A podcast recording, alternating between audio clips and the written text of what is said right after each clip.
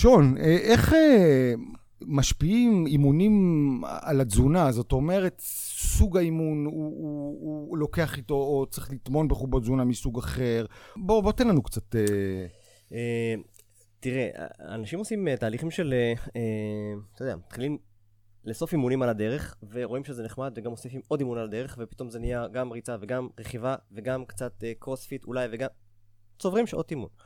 וזה קטע מסוכן. זה קטע מסוכן כי הגוף נכנס להעמסה, הם מרגישים טוב עם זה. מרגישים טוב כי הם מגלים את הגוף שלהם מחדש, מפתחים אמון בגוף, זה נורא נורא חשוב. יש איזשהו שלב כזה של פתאום חשיפה, אתה רואה אנשים פתאום מצטרפים לקבוצות ריצה, ופתאום עשרה קילומטר, ואחרי זה בא להם אתגר נוסף.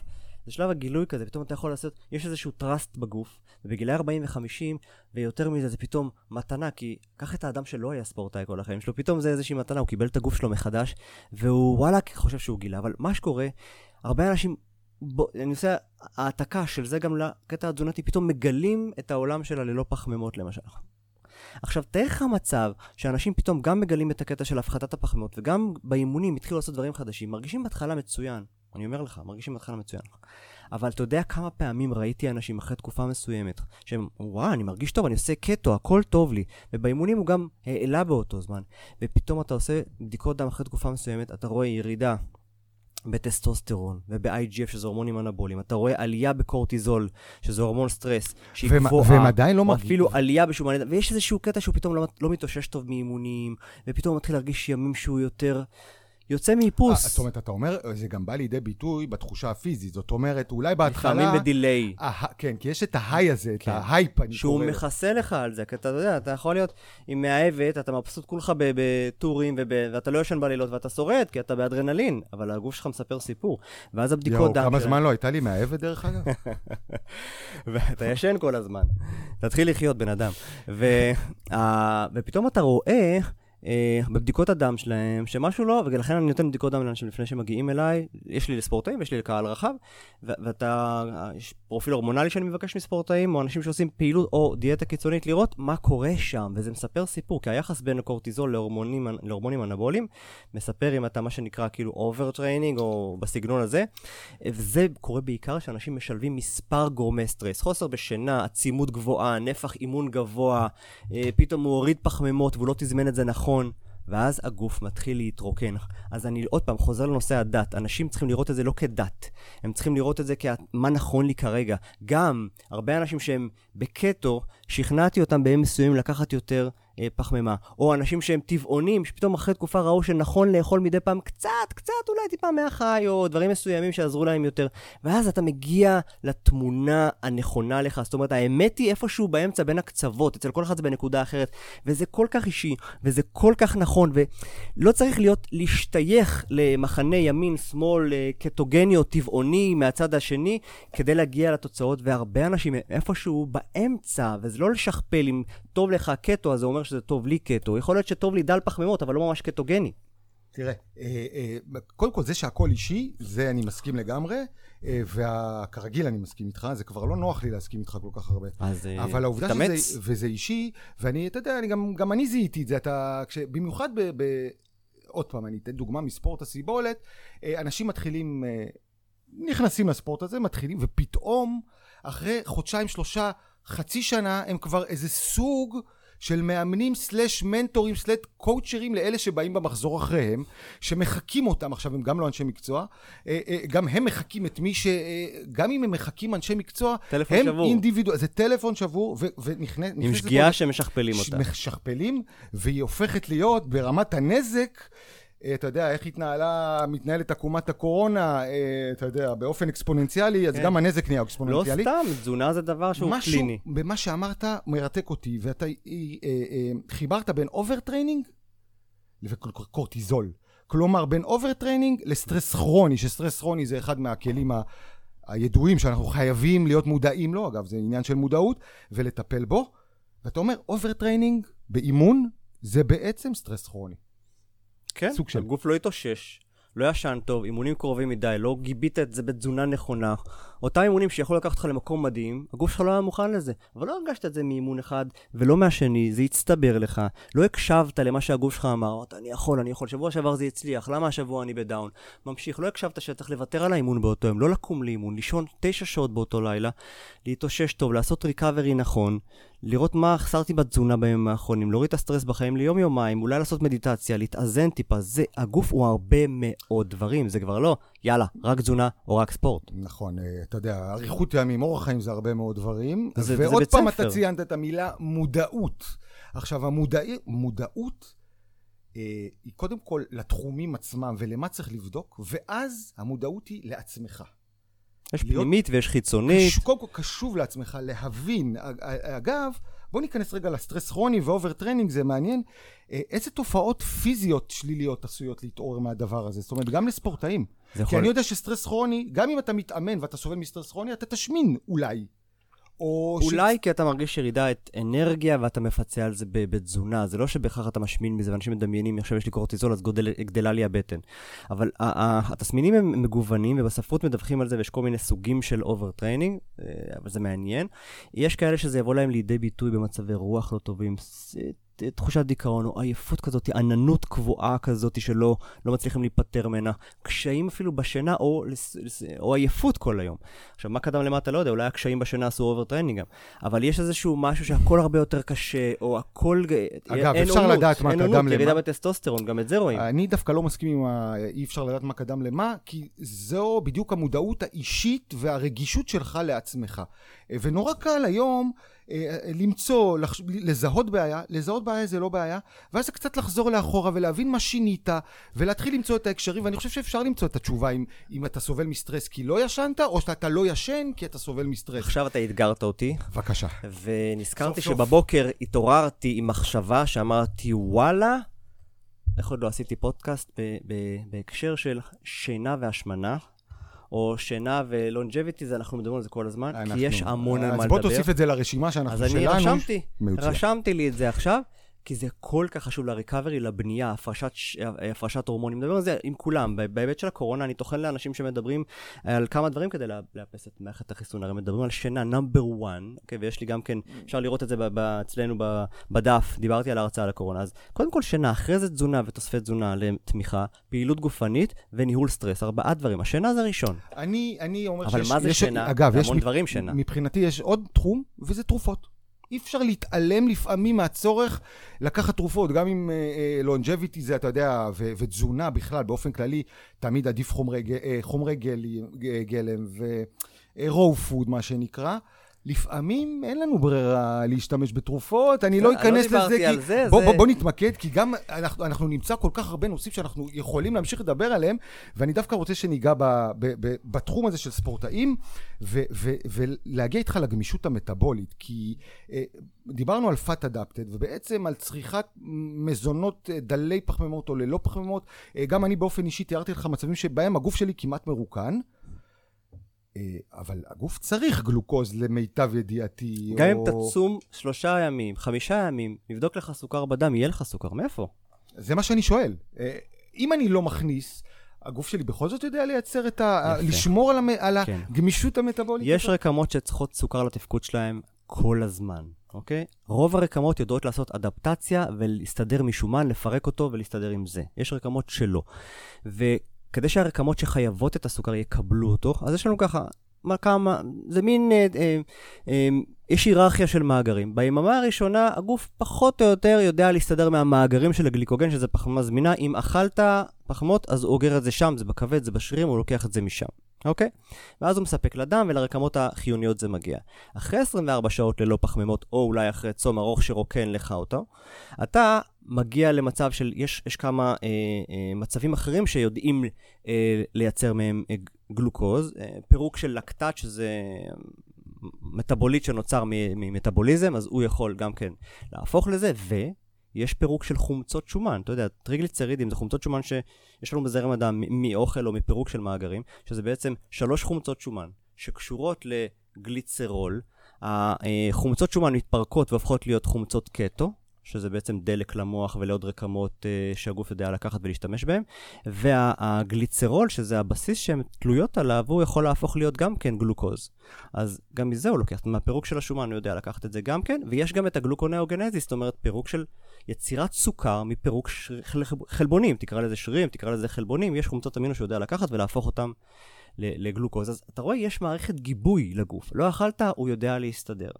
זה לא זמין כמו שהיה קודם, או לא יודע. זה מתקשר למה שדיברנו על הצום, שהוא למעשה לא, במהלך צום לא מתפרקות רקמות חשובות. זאת אומרת, הוא, את, אותם, זה... את אותה גמישות מטאבולית אתה מתאר בעצם, אה, לפעמים הגוף משיג תוך כדי פירוק רקמות שהן אולי פחות רלוונטיות, ומשתמש ב, בחומרים האלה, מייעל אותם זה, למקומות שבהם הוא צריך. היום יודעים שזה כל מדהים. כך יעיל, שהקטונים שנוצרים, חומצות קטו שנוצרות עכשיו מפירוק השומן כדי לייצר לך גלוקוז, אז הם עושים הרבה מאוד דברים אחרים. חוץ מהאלמנטים האנטי-דלקתיים והבריאותיים, הם גם מגנים על השריר מפירוק. זאת אומרת, הגוף כל כך בנוי וסגור מהרבה דברים שלא ידענו פעם, שאנחנו מבינים ש...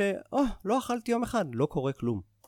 קורה, דברים טובים. אז, זאת אומרת, לא לדאוג, לא לדאוג, אתם לא תתפרקו, לא תתרסקו, תצומו. תשלבו את זה, לא בואו נצום כן, כל כן. הזמן. לא, לא, אוקיי? כמובן. אני חייב לשאול אותך עוד משהו, אתה, דיברנו על התהליכים האלה של ההתאמה לשומן, התאמת הגוף לשומן, אה, איך ללמד את הגוף לייצר אנרגיה משומן, ולמעשה בתהליך הייצור הזה הוא שורף שומן, ואז בעצם אה, כמות רקמות השומן מצטמצמות, לא חשוב, לא ניכנס לזה, אבל אתה טרחת והדגשת יותר מפעם אחת. להוריד באחוזי שומן זו לא בהכרח הרזייה, צריך להבדיל אתה יודע, בין המאזן הקלורי לבין הירידה באחוזי שומן או בשומן עצמו. אה, בעצם קלוריה זו קלוריה, זאת אומרת מבחינת השמנה והרזייה. בוא, אתה רוצה לתת לנו קצת סדר בנושא הזה? כן. אה, איך מרזים? בוא, אתה, כולם רוצים נורא לרזות, לא בהכרח לרדת בשומן. אם אני לא אוכל פחמימות, אני אולי מרזה יותר. אולי, לא אולי לא מבינים שקודם כל צריך לרדת באחוזי שומן, ואחר כך אולי לטפל בהרזייה, אז בוא... תן לנו בדיוק את, ה, את הניואנסים בין, ה, בין הדברים האלה. תראה, אה, השאלה הגדולה היא האם קלוריה היא קלוריה. האם אני צריך לשרוף שומן כדי לרזות באופן כללי? אז אנחנו יודעים שבאופן כללי המאזן הקלורי הוא הדבר המשמעותי ביותר, ואנחנו אה, נקבל אפקטים אחרים אם מאותן קלוריות שאכלתי, אנחנו הכנסנו מזונות בעלי איכות שונה. מבחינת השמנה והמשקל שלי באותו יום או סלש באותו שבוע, כנראה יהיה אותו דבר או אותה ירידה אם אכלתי 2,000 קלוריות מאוכל יותר טוב או ג'אנק וכולי. אבל בטווח הקצת יותר רחוק מזה, פה מתחילה להיות שונות, אוקיי? אה, למשל, כשאתה מפחית פחמימה, אתה אמרנו מקודם, או עושה אולי צום עד דלדול פחמימה, אתה מקבל אפקט של קטונים, זאת אומרת, אם אכלתי את אותם 2,000 קלוריות שלי ביום, אבל אחרי שצמתי כל היום ואכלתי את הכל בערב. וגרמתי ליצירה של קטונים בזרם הדם, אז אני יכול לקבל אדפטציה אחרת ולקבל או ליהנות מהאפקטים שהם יודעים לעשות, למרות שזה ציורי קצת, כי זה לא קורה בפרקי זמן כל כך קצרים, אני רק מתאר באופן כללי. אה, והקטונים האלה יעשו לי הרבה מאוד אפקטים, כמו הגנה על שריר, אבל הם גם למשל יכולים להשפיע על ייצור של מיטוכונדריות, שזה תחנות שרפת שומן והאנרגיה האירובית בתוך התאים. זה הקטונים עושים. אז אם אני מסדר את התזונה שלי ככה, שאני מתאפק ולא אוכל הרבה שעות ומגיע לסוג של סטרס, ואחרי זה אוכל את האוכל, אז הרווחתי שני דברים, כי גרמתי לסוג של סטרס, אותו הורמיזיס, ואז הקטונים עבדו בשבילי, שיפרו לי את המנגנון של המיטוכונדריות, אה, גרמו לי אפילו, למשל, אם אני מסתכל על ירידת שומן בטווח הארוך, אנחנו יודעים ש... יש מחקרים שמראים שחומצות קטו, קטונים כאלה, גורמים להפיכה של שומן, יש לנו רקמת שומן לבן. שומן לבן זה רקמה שבה אנחנו אוגרים את העודף שלנו.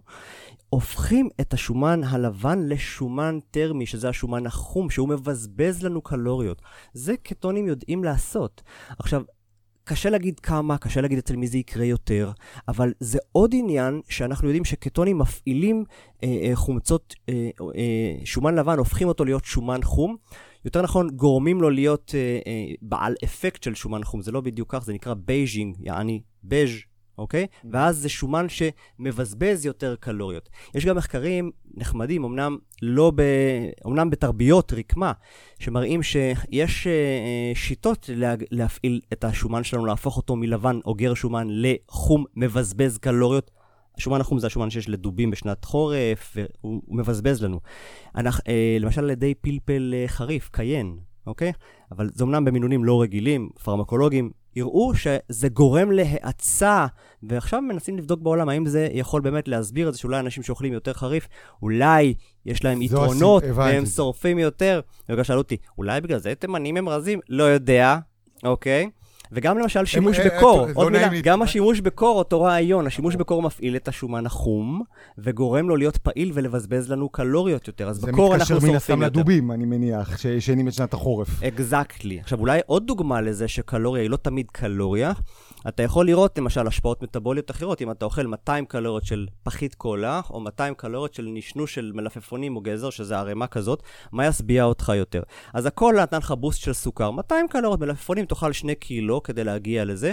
מבחינת המלאות, השובע, מתי תאכל פעם הבאה, הדברים האלה השתנו. אז יש 200 קלוריות שישביעו אותך אם זה יהיה מחלבון, ו-200 קלוריות של פחמות שיגרמו לך אולי לאכול יותר, ולכן אתה, כן. בגלל זה תשנה את הצריכה אוקיי, הקלורית ההמשכית, ועוד הרבה דוגמאות. הקלוריה מפחמימה מהעוגייה שאני אוכל, היא בדיוק אותה קלוריה מאותה, מאותו שומן טוב שאני אוכל, אבל בגלל שאכלתי את הקלוריה מהפחמימה, אה, שהתפרקה נורא מהר, בגלל האינדקס הגליקמי כנראה גבוה, אז אני אהיה יותר רעב, ואז במקום לאכול את הקלוריה הבאה שלי בעוד שעתיים, אני אוכל אותה בעוד שעה, ופה בעצם ההשפעה.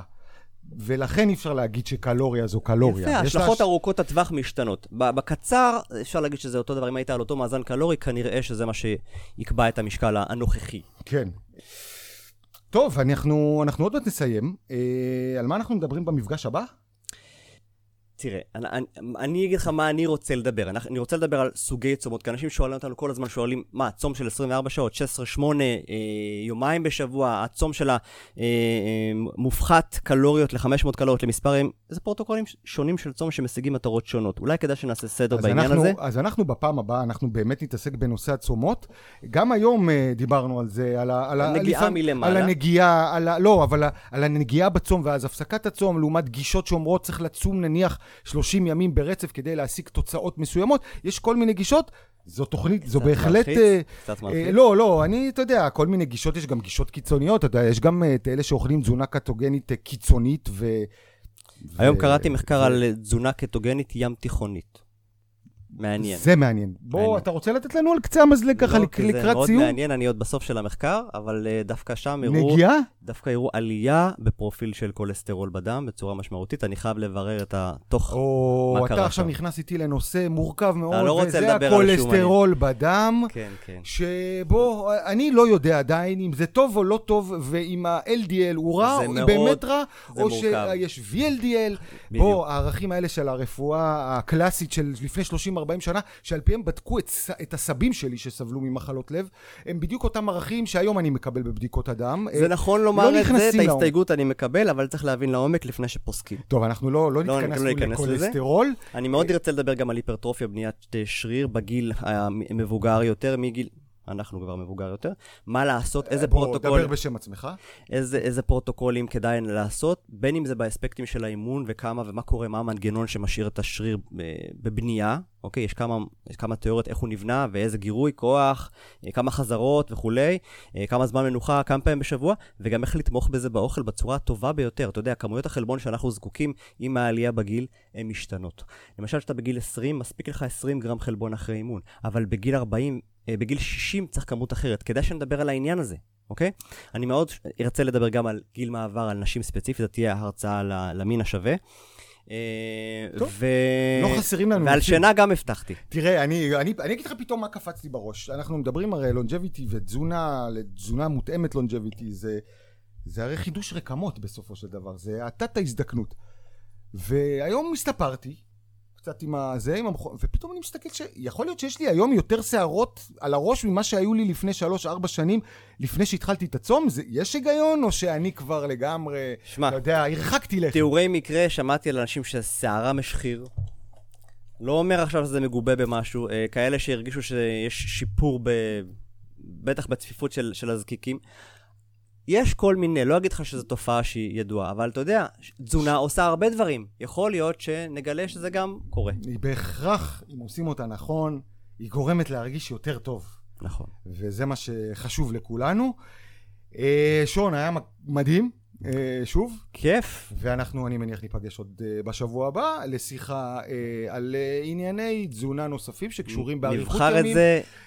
אנחנו כנראה... מוזמנים להעלות לנו מה אנשים רוצים. ואולי נלך איתם, מה שהם קובעים. יש הרבה נושאים שזרקנו לאוויר. נכון, כל מי שמאזין או צופה. נלמד את האנשים את התזונה של 2020, כאילו, נשתחרר מהתפיסות שלימדנו פעם, אנחנו אשמים. אגב, אנחנו מדברים כל הזמן על התפתחות, באמצעות, אתה יודע, רעיונות אולי מהבית, אנחנו יכולים... לפתח ולהתפטר בעצמנו בעוד דברים. אוקיי. Uh, תודה רבה. Um, חג שמח, אני כבר לא יודע איזה יום אנחנו, שיגמר לנו מהר הקורונה, שבוע הבא, השגרה. יום העצמאות. אפשר לדבר גם על בשר, בעד, נגד וזה. Uh, אתה יודע מה? איך יום העצמאות וצום? אולי. הרבה בשר, פחות בשר. Uh, יאללה ביי. שיהיה טעים.